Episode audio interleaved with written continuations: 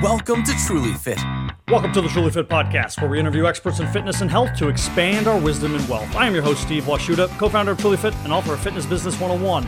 As a reminder, on Thursdays, it is just me talking about something that is trending in the fitness or health communities, or a question that was written in by a listener, or maybe a topic that I briefly touched on with a guest but didn't get to elaborate on. On Mondays, they're the interview podcast. They're longer. I am not the star of the show. I try to make my guest the star of the show, something to do with fitness or health or medical or marketing or business. Again, we talk about fitness, health, wisdom, wealth. That could be helping out personal trainers or other fitness and health professionals, or that could be just helping out the general population understand a little bit more about themselves and their body and how to become a healthier, more well rounded, better person from a physiological perspective or even from a psychological perspective. But today, I'm going to talk about a few things. Number one, speaking about you know mental health and uh, physical health coming together, I am taking my first break after 180 episodes of the podcast. I will not be putting out one next Monday.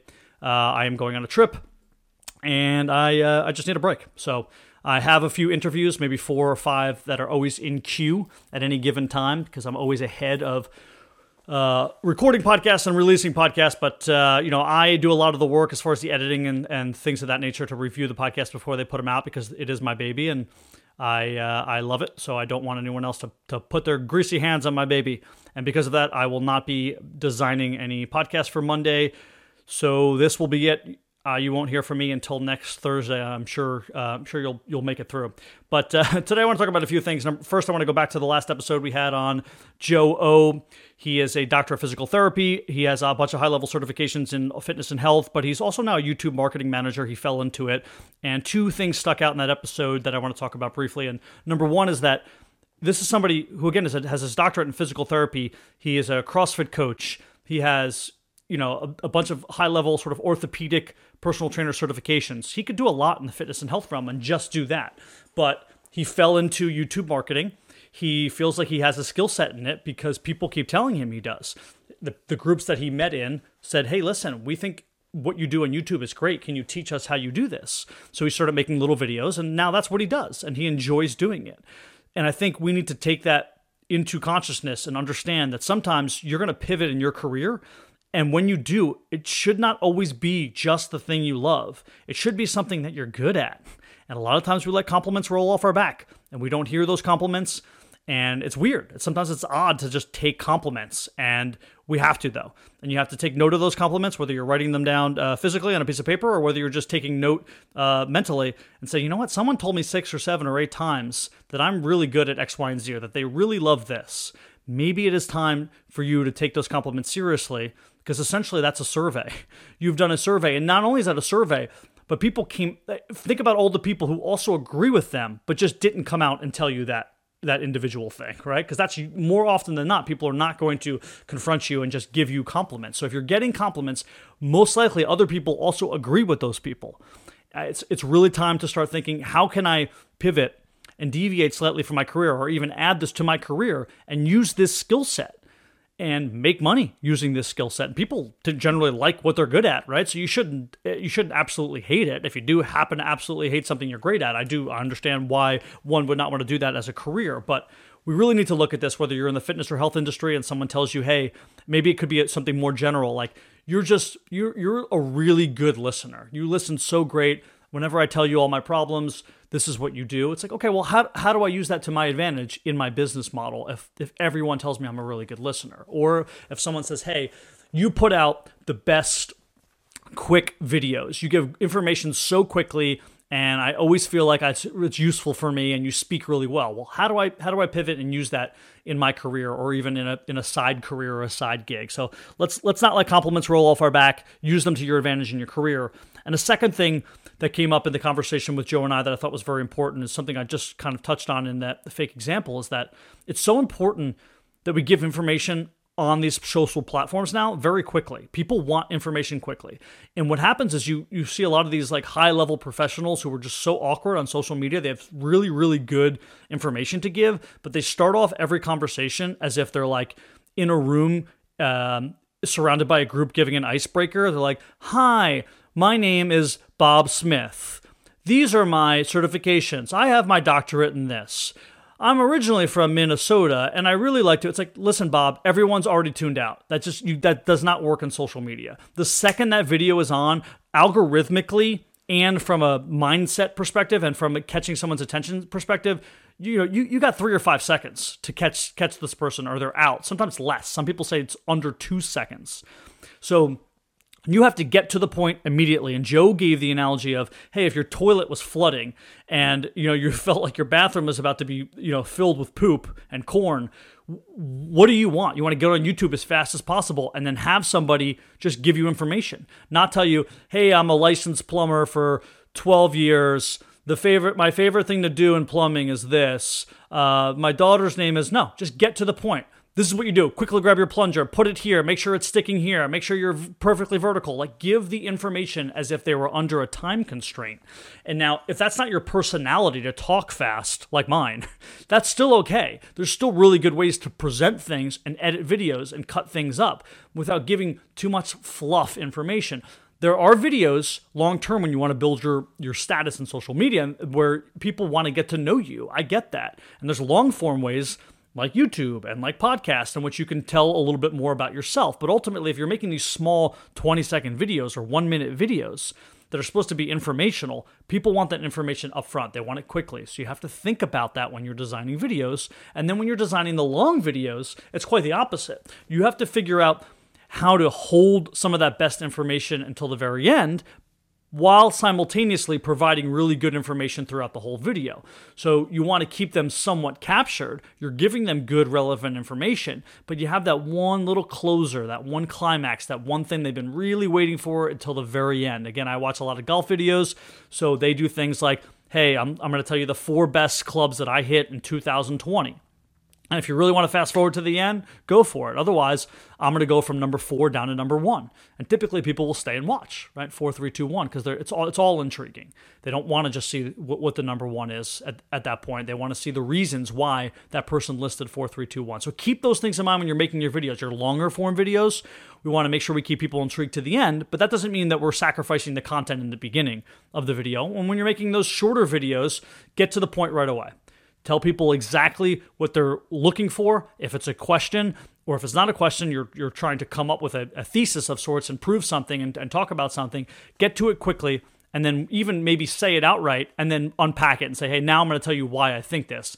And that's typically your best bet. So, again, Lastly, here to go back to what I started with, you know, mental and psychological health, me taking a break for the week, there's nothing wrong. I'm just going on a golf trip and don't feel like designing things. And I think we all need to take a step back from social media here and there and, and know that it's still going to be there when we get back. I spend maybe 15 minutes a day as far as my work is concerned that has to do with social media. Now, I spend time in other areas that are, I would consider interests of mine, but they have really nothing to do with health and fitness. That's also something I really don't see anymore. People are so pigeonholed that they don't actually have a good perspective, learning more about all of the other areas of life and, and having a global perspective on things, being a little bit more cultured and well rounded, is going to ultimately make you better at your job and give you different insights and different lenses into which you can view your own ideologies. And having any really strong ideologies is not a good thing in health and fitness. I talk about that a lot. If we have sort of a tiered system, I'll say ideologies are at the top. I think you should have none. Then you have principles underneath that. I think you should have some principles. And then underneath that, you have ideas and you should have them, but they're ever changing and they're dy- so they're dynamic and they could at any given time be totally different from ideas you've had in the past because they're dynamic. It doesn't mean you were wrong, it doesn't mean you were lying, it just means your mind has been changed up because there's new evidence and new information that has come about, right? There's a uh, my favorite one of my favorite authors, Christopher Hitchens, once said there's a, you know, there's always a great uh, harvest of future knowledge on the horizon. So I don't want to take anything as an absolute fact, an absolute understanding yet, as far as ideologies are concerned, not individual facts, but facts put together as ideologies. I want to have principles and I want to have ideas that are dynamic, but I don't want to have ideologies. And we have to watch out for these people who have strong ideologies about whatever it is keto or CrossFit or whatever those ideologies are in health and fitness, because they're tied personally, right? Their, their relationship with this is that it is a part of them. So they're not going to look at counter evidence to them. They're going to purposefully, or I should say, maybe purposefully, but sometimes also subconsciously, skip over evidence that is contrary to their beliefs because otherwise that would that would be a, a, a ping into their own personal thought processes and who they are because they are tied to that. It's their ideology, it's part of who they are. My sister once said in a podcast that she was on there with me, take, you know, take everything with a grain of salt for somebody who in their career model bases everything around one thought process. Whether that is you have to eat carnivore, or you don't have to ever diet at all, or you should only run, or you should only lift heavy weights. Anything that is only and everything whenever we hear those words of finality, we have to kind of run away from those people, or at least take what they say from a, with a grain of salt, because our ideas should be ever changing based upon knowledge that comes. We can still have principles, whatever those principles are. So for me, it is if you work in health and fitness or medical, it has to always be a client first approach. This can't be science first. I don't care if you're the best uh, physician, surgeon, using, let's say, the, da Vinci robot and you have a 100% success rate in doing, you know, laparoscopic appendectomies. That doesn't matter. If you're terrible in the in the initial consult with the person who's going into the surgery and coming out of the surgery, that number one, that affects their healing and recovery process because they're in a state of heightened stress because you're an asshole. So let's, you know, these these doctors who have quote unquote, you know, bad bedside manner, but it's okay because they're really good at using a robot. Throw that out the fucking door. Excuse my language, but that's not okay. And then, you know, the personal trainers who only care about, let's say, these click funnels, I can get a zillion clients. Well, you can get a zillion clients because the chances are you're losing clients and then you're gaining clients and then you're losing clients and you're gaining clients because you're only good at sales and marketing and lying up front. You're not actually good at getting people to your goals. Because if you get people to your goals, they're probably never going to want to leave you because they're going to have secondary and tertiary goals and they're always going to want to work with you. And your book is going to be filled really quickly. And you're going to have a waiting list and you're not going to have to worry about clients. So we have to be better at our jobs. And part of that is client relations, doing the right thing. If you don't know what it is, tell your client that. Be honest. I don't know how to I don't know how to do this. I'm going to research it. So that's that's one of my principles, but there's no really underlying ideology underneath that. And then the thought processes and the ideas that I have that go with that are ever changing, right? So they're changing from time to time as I acquire new information. Those ideas will change, which will in turn shape my principles sometimes, but I don't have an overarching ideology that pushes me one way or another. I'm always willing to pivot with new information, provided I stick within my principles, which is client first. And this just is not semantic for those who think it is. The principles are not proven by science, let's say, right? Principles of being uh, always nice to people or having the proper morals or being client first or, you know, being uh, worrying about uh, results before you get money, whatever your principles are, are not science based. They're just approaches. Ideologies are things that you think based upon some level of science. That's what I'm trying to say. So the reason that's a problem is because at any point that ideology can be turned upside down on its head. But because you have fused your personality with this ideology, you're going to take that information and you are just going to not look at it, either consciously or subconsciously. Because if you spent the last 10 years of your life saying, hey, the carnivore diet is the only way to eat properly in order to have, you know, uh, get rid of rheumatoid arthritis and become a healthier version of you, we found out like this is the evidence that I'm looking at, then any evidence that's contradictory is going to ruin your career. And not only that, more importantly, ruin your self worth because you've tied yourself to this particular ideology. So, principles are not science based principles are much it's a it's a higher level of this although i put them below ideologies in a sense because people who have ideologies tie themselves to that. I don't tie myself to my principles. They're just what i what i follow. And then those ideas again that are underneath those principles will help shape my principles from time to time. They're dynamic and they can help move my principles a little bit or maybe add to my principles as those ideas change because like i said they're dynamic i always have information coming in. But don't be tied to your ideologies or don't even have an ideology in the first place that's so science-based that it's going to ruin your career when contradictory evidence comes out or that you feel like it's tied to you as a person because you won't be able to see past that. It's going to be a mistake long term I am going to be uh, headed off on a plane here soon, off golfing for the week. If you have any questions, social at trulyfit.app. I won't look at them until Monday, anyhow. And I will see you guys next week. Thanks for listening in. Thanks for joining us on the Truly Fit podcast. Please subscribe, rate, and review on your listening platform, and feel free to email us. We'd love to hear from you. Social at trulyfit.app. Thanks again.